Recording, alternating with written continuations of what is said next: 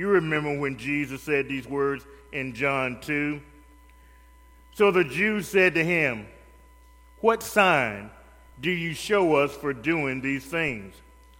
Jesus answered them, Destroy this temple, and in three days I will raise it up.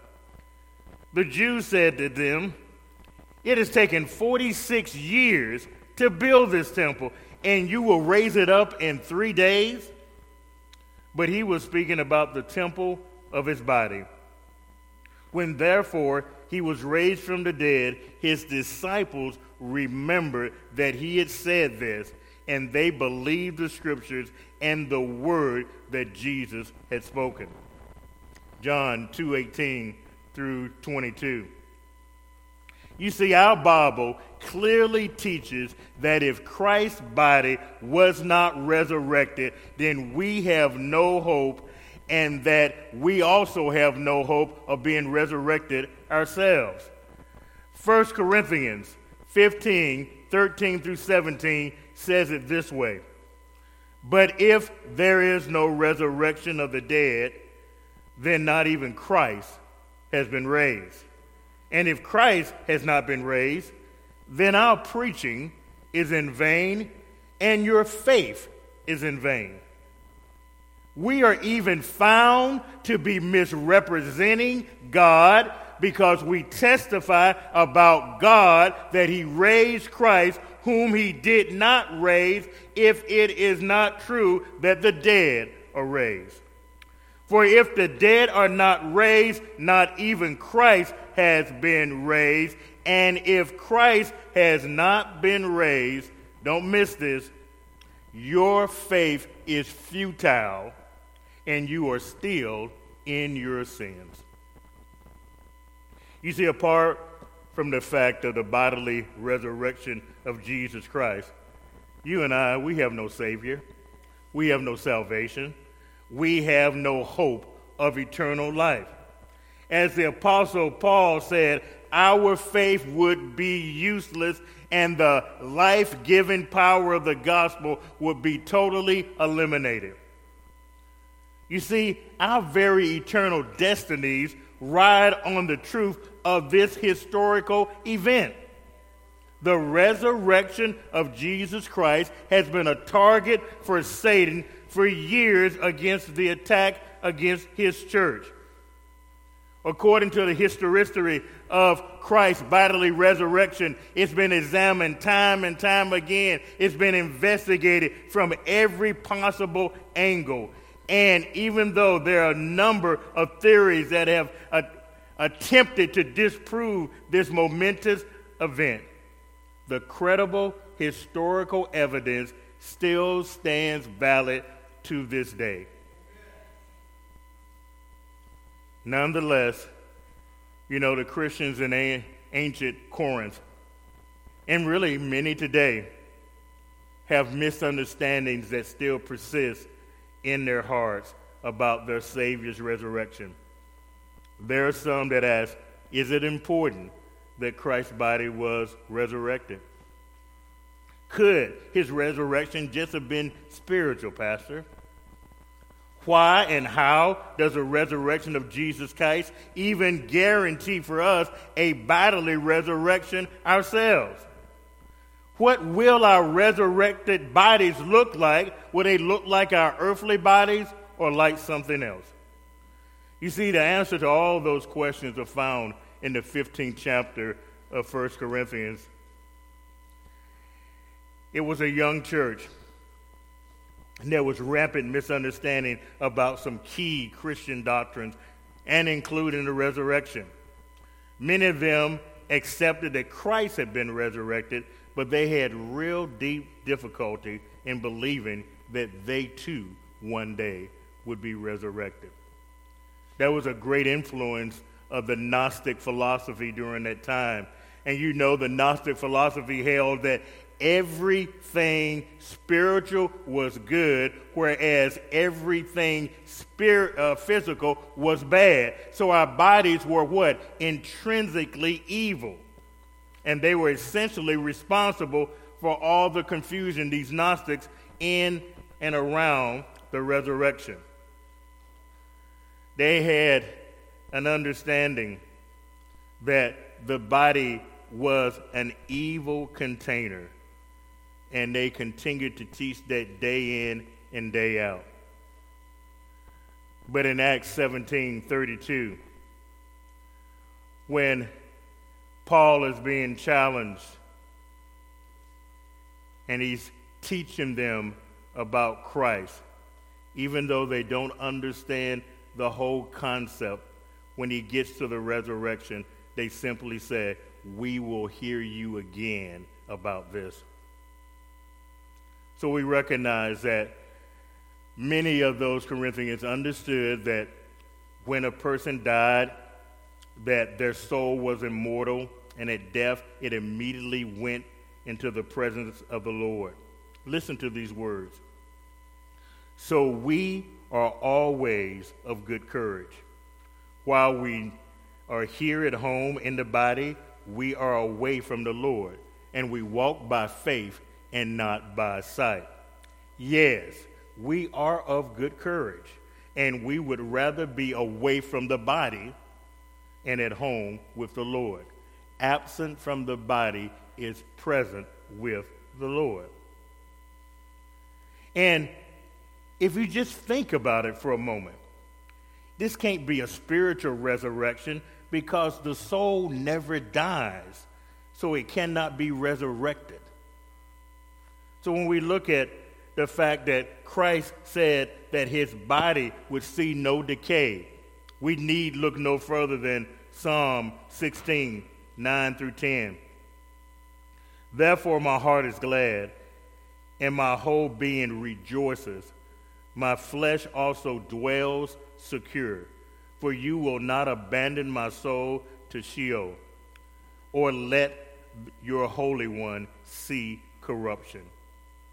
Follow that up with Acts 2 27 and 28. For you will not abandon my soul to Hades, or let your Holy One see corruption. You have made known to me the paths of life. You will make me full of gladness in your presence. And if you really, again, just take a moment to think about it, these claims would not be as provocative or as positive if there was no sense that Christ would be resurrected in a bodily form. Lastly, the Spirit does not have flesh and bones as you see me. Jesus tells us in Luke 24 39. Paul tried to convince the Corinthians that Christ rose from the dead and they would also arise from the dead as well someday. That because Christ has been raised, Christ was the first fruit of all those who had fallen asleep. For since death came through one man, the resurrection of the dead comes through one man. For as in all Adam died, so in Christ all will be made alive. When he speaks of Christ Jesus being the first fruits, remember the Old Testament. Remember that the Israelites could not fully harvest their crops unless they brought a representative sampling and gave it to the priest. That was the first fruits. Leviticus 23 and 10. What Paul is saying here is even more overwhelming. He's saying that by the resurrection of Christ Jesus, he's the first fruits of the resurrection. He's the first fruit of the harvest that God will get from believing Christians. And that because he's the first fruits, there will be many other fruits that will follow and that will be us because we will be resurrected as well. Paul likened our earthly bodies to a seed and that God would ultimately provide another body. Well, Pastor, how or what will that body be like? It'll be like Christ, glorious and resurrected.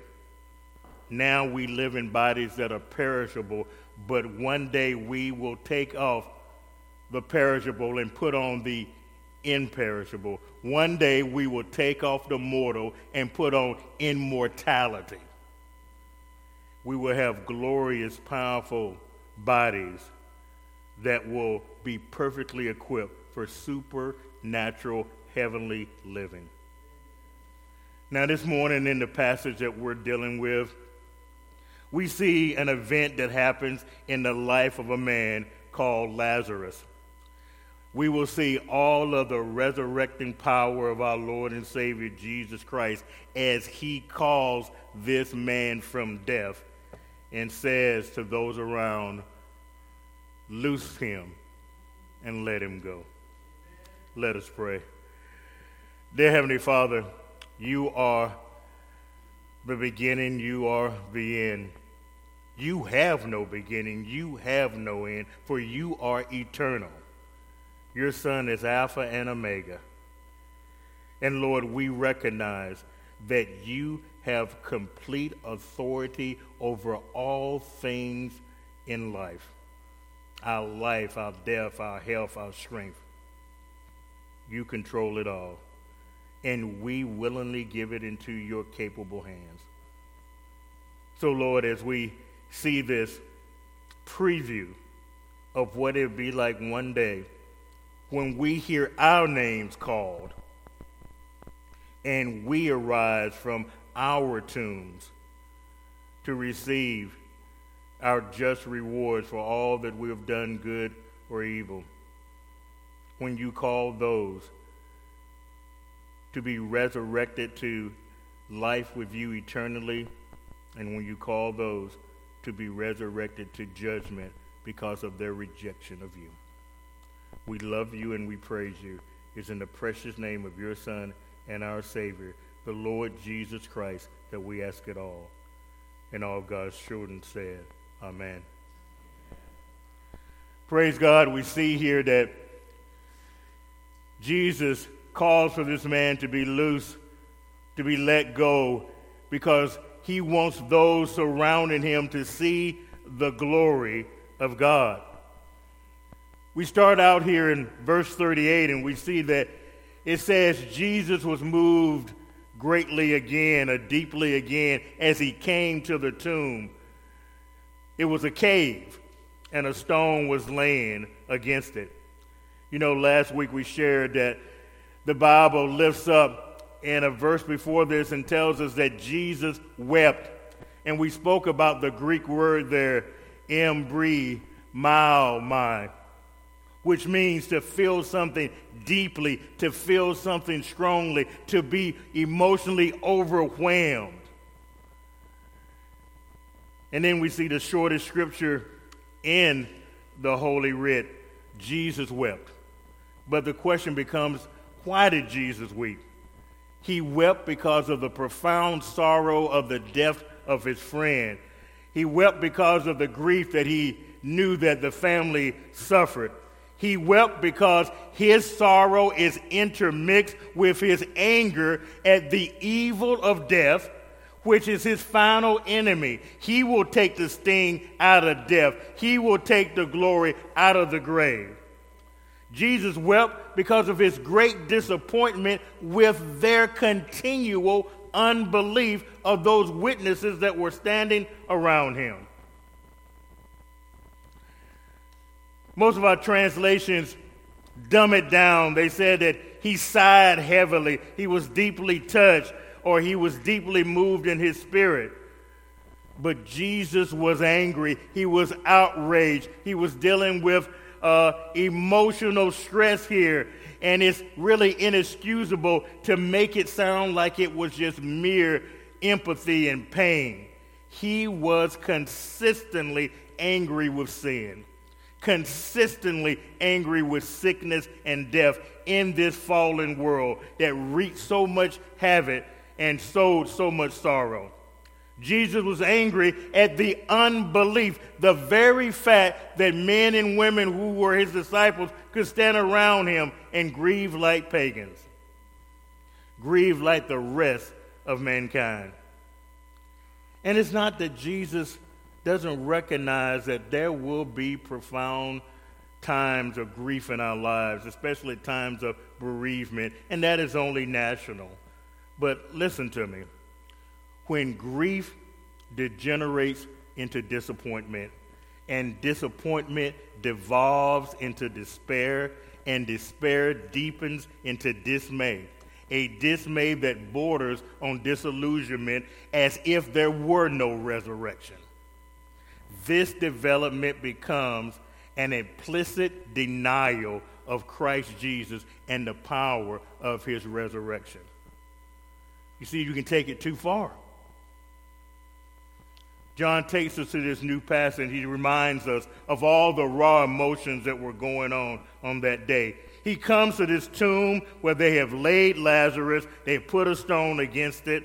This was not unusual. Many Jews buried their dead in caves, whether they were natural caves or they were caves that were hewed out of a rock. The caves could be either vertical or horizontal, but they always had a stone that would commonly seal it. Jesus comes. He's right before that place. And we see in verses 39 and 40, Jesus says, Take away the stone. Martha, the sister of the dead man, said, Lord, by this time there will be an odor, for he has been dead four days. Jesus said to her, Did I not tell you that if you believed, you would see the glory of God? Martha is just being Martha here, right? Martha takes charge. Martha deals with issues. Martha offers this objection when Jesus wants to remove the stone. This is entirely in her character. Her objection here is that she doesn't really understand the previous conversations that she's had with Jesus.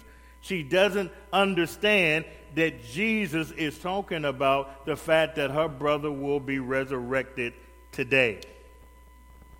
She has a concern about the stench that will be uncovered if the stone is removed.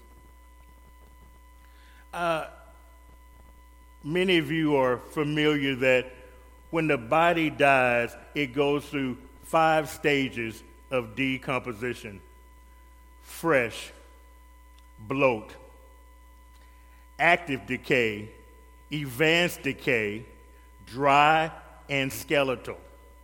So think about it. The first day, Lazarus is fresh. His circulatory system is stopped working, so blood is not going through his veins anymore. It's settled in one place and it entered into lividity. Several hours, his muscles are going to stiffen, and that's because of rigor mortis. And then we're going to see his body temperature acclimate to the environment. His cells are going to start to break down.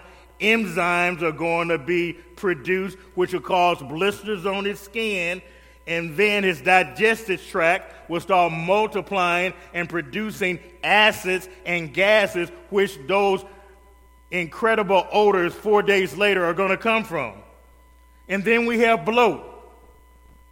Lazarus is going to blow up. His body is going to have a distended appearance. Gases and fluids will escape through natural orifices. His skin will become discolorated. Then active decay will set in. This is around day four. He begins to lose much of his fluids and his tissue and his body mass. Maggots will appear on his body. And then we will start to notice those incredible odors. Advanced decay takes over about the fifth day. And you know, temperature is incredibly important. If it's hot, your body is going to dis is going to discompose faster. If it's cold, your body's going to slow down. You will start to leave stains on the soil around you. If you're on the ground, those stains will kill vegetation. And then last, dry and skeletal. And this is really, this time varies because of the environment, varies because of temperature. Your skin becomes leather like, really tough. Your bones are reduced to connective tissue. Bones will be bleached white if they are out in the sun or exposed to sunlight. So Martha had a fear that the decomposition of her brother's body would be offensive. Got to remember, Jews did not embalm their dead. Yes, they used spices, but that was only to tone down the odors. They weren't like the Egyptians. So we see here, Jesus tells her, If you believe, you will see the glory of God. Remember back last week in John 11, 23 through 26, he said these words. Jesus said to her, Your brother will rise again, Martha. Martha said, I know he will rise again on the last day. Jesus said to her, I am the resurrection and the life. Whoever believes in me, though he die, yet shall he live. And everyone who lives and believes in me shall never die. Do you believe this? You know, the very act of raising someone from the dead would have been a revelatory act for them. Jesus Christ, in the face of death, is proven once again that he can be trusted, that no one else displays the full portion of the glory of God. But Jesus just doesn't raise Lazarus that he might have bragging rights. Jesus does it so that others might believe. You see, Jesus, who was previously angered because of their lack and faith, their lack of faith and their unbelief, now he throws down this gauntlet of prayer to challenge and to turn that unbelief into faith. Look at verses 41 and 42. They took away the stone, and Jesus lifted his eyes and said, Father, I thank you that you heard me. Past tense, right? I knew that you always hear me. But I said this on account of the people standing around, that they may believe that you sent me. So Martha obviously gives consent for the stone to be removed. Jesus puts down this gauntlet of prayer. And I think he does it for several reasons here. First, notice that he refers to God directly as his Father, which is characteristic of all of his prayers. Look at John 17 and 1. When Jesus had spoken these words, he lifted up his eyes to heaven and said, Father, the hour has come. Glorify your Son as the Son may glorify you. He does the same thing in 24 verses later, uh, John 17 25. O righteous Father, even though the world does not know you, I know you, and these know that you have sent me. I think that's the second reason. You see something here because Jesus states it in the past tense. So Jesus has already spoken to God about the resurrection of Lazarus. And he says, I thank you, Father. He's thanking him for the answer that he's already given. And this is not surprising as well. Third, we see the public nature of this prayer. Jesus is not playing to the peanut gallery here. It's quite the reverse.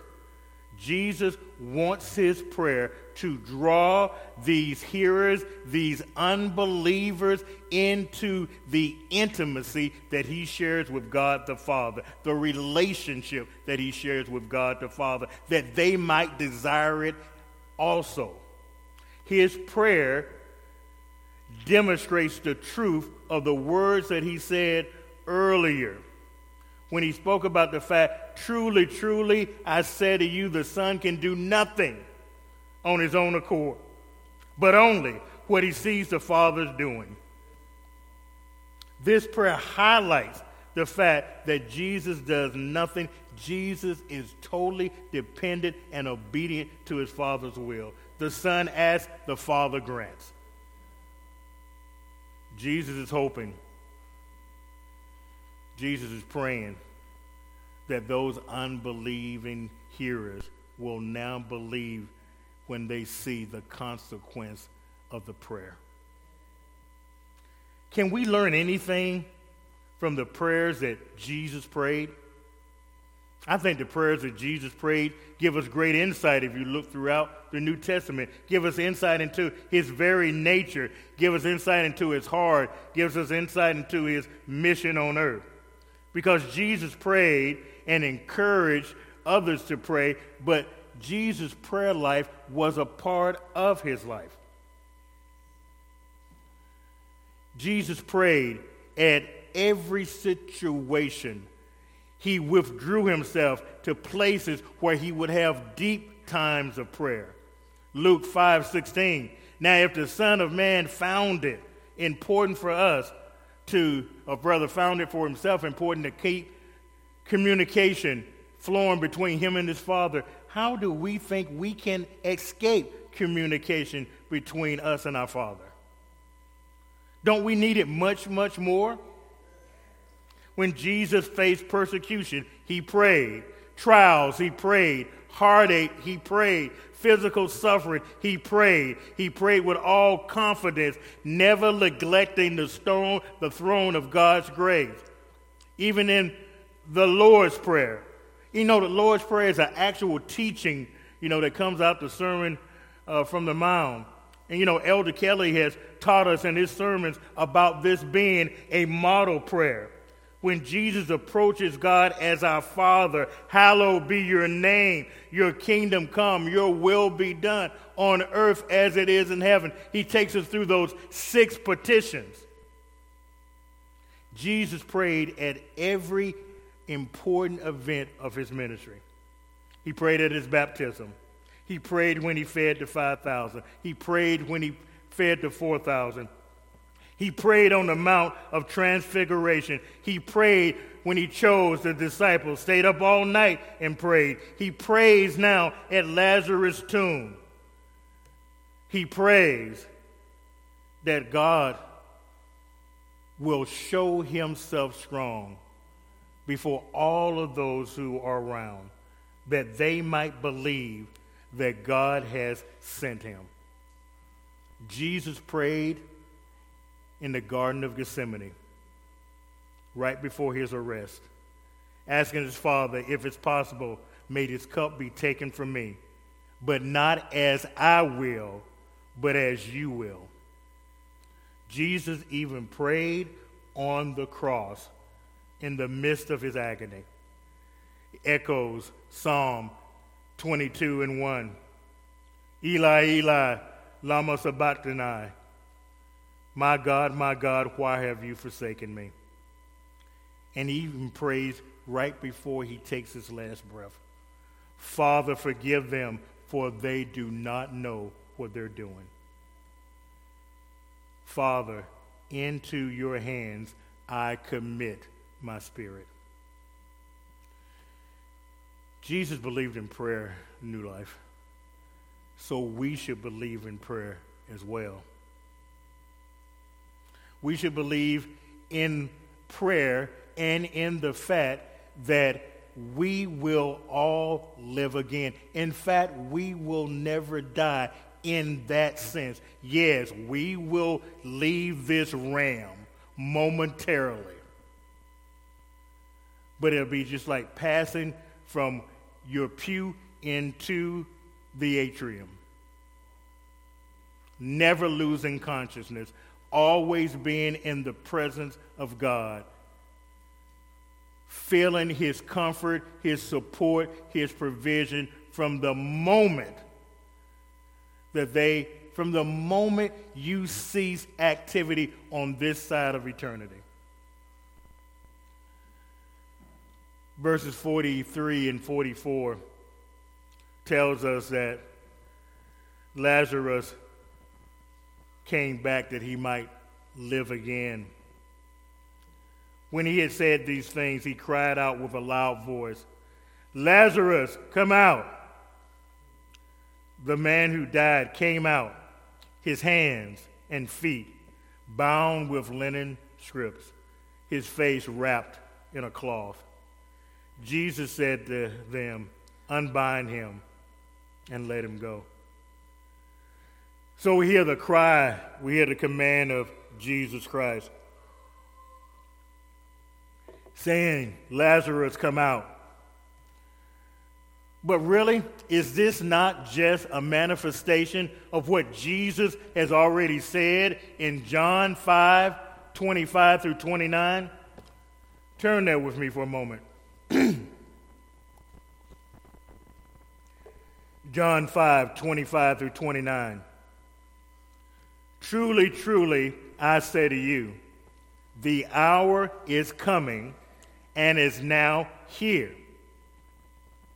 when the dead will hear the voice of the Son of God, and those who hear it will live. So he's telling you this is a now but not yet situation because he's telling you the time is coming and the time is right now. That those who hear the voice, just like you and I heard the effectual call that called us to believe in Christ, that called us to faith. It goes on here, for as the Father has life in himself, so he has granted the Son also to have life in himself. And he has given him authority to execute judgment because he is a Son of Man. Do not marvel at this, for the hour is coming when all who are in the tombs will hear his voice and come out. Those who have done good to the resurrection of life, and those who have done evil to the resurrection of judgment. He said, Don't, you know, it's going to get even more inclusive than this. Because I'm going to call, everybody's going to get it. I'm going to call everybody out.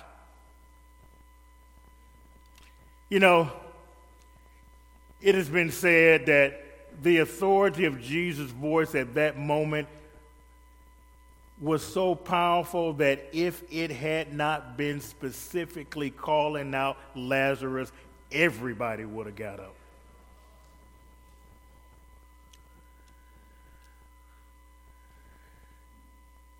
You know, there was a sweat cloth that men would wear around their necks and this is what they used to wrap the face of Lazarus, or rather, really, they wrapped the face of Jesus in.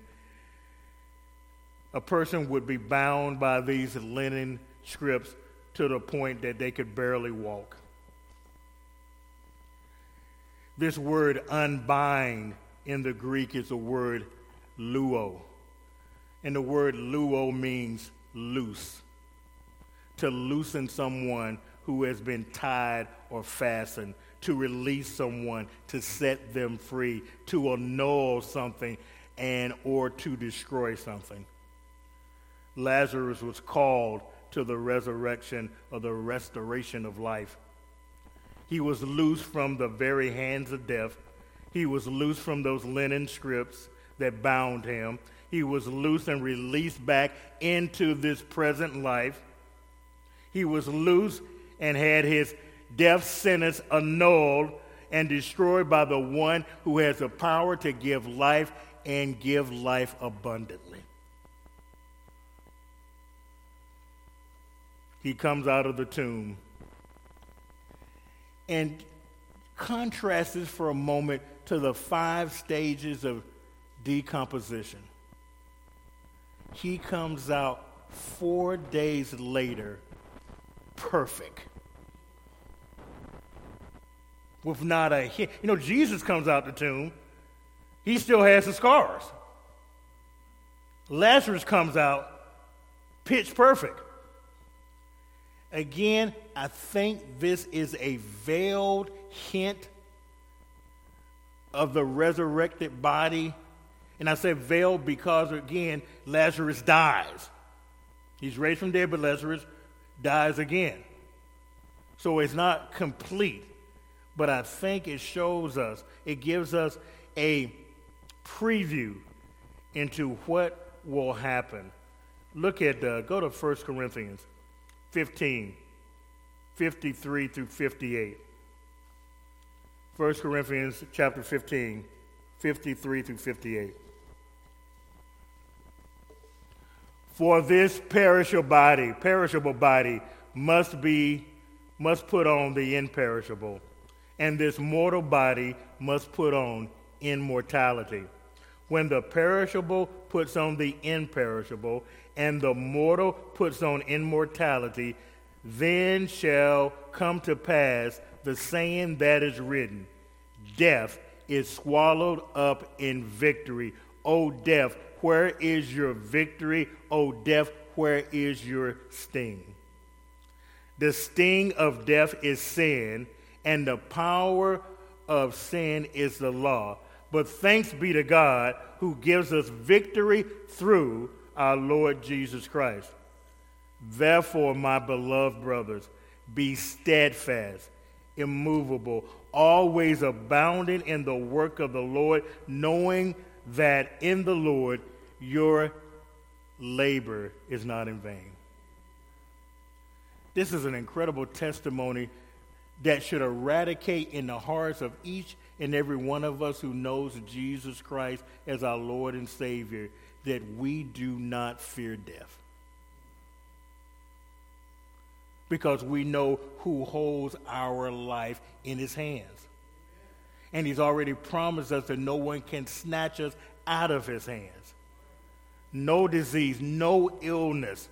We're not leaving a moment before that expiration date that is somewhere on our body. Don't best use before this date.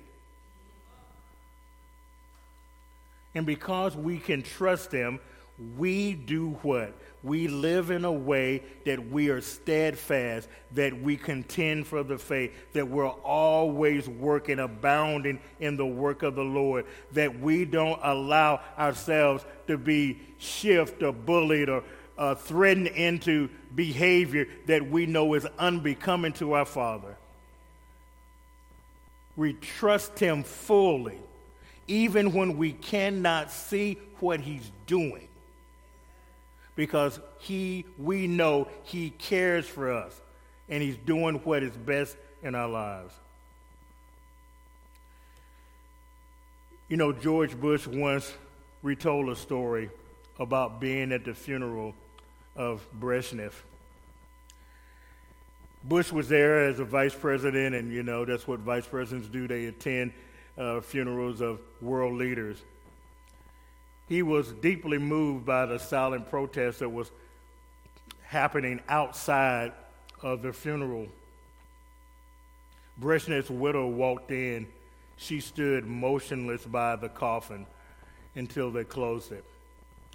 But just when the soldiers were lowering the lid, his wife came over, held up the top, and gave the sign of the cross. This is the wife of a Russian leader, a country that is steep in the unbelief of anything called God. But because of her faith, she believed that her God was powerful enough to even accept this one who had been the symbol of repeated threats against Christians, that he was gracious enough and had the ability to pardon. And she, because she loved him, knew that maybe, you know, you just never know with people. You never know when they come to that aha moment is it right before that embalming fluid hits them? Is it right before they toil in the understanding that life is like a vapor that can be blown out at any time? But she put all her trust in the God that she believed in. And we can put all of our trust in that same God. Those of us who hold a consistent and constant faith, those who are still seeking, we ask that you give ear to when the Word of God is being proclaimed. That you open that closed mind and you eradicate all those thoughts about the Bible being a magical book and you just look at this great creation that could have never happened out of chance. And you think for a moment in the deepness of your soul, do I really understand what and where my destination after this life is? Is there still time for me to answer to the one who has no rival, to the one who has no equal? Let us pray. Dear Heavenly Father, we just are overwhelmed by the privilege of knowing you, overwhelmed by your love for us, that you sought after us when we were not seeking for you. Now, Lord, we just ask that you awaken all of those who already know you, those who are still steep in confusion, those who are still steep in denial, but those that you have chosen from the very foundations of the world. Lord, we ask that you would call their name and that they will respond even while this broadcast is happening, Lord, you can do a work. The Bible says that you can raise us from the dead in a twinkling of an eye. So, Lord, raise those who are now spiritually dead. Let them know your love, your provision, your protection.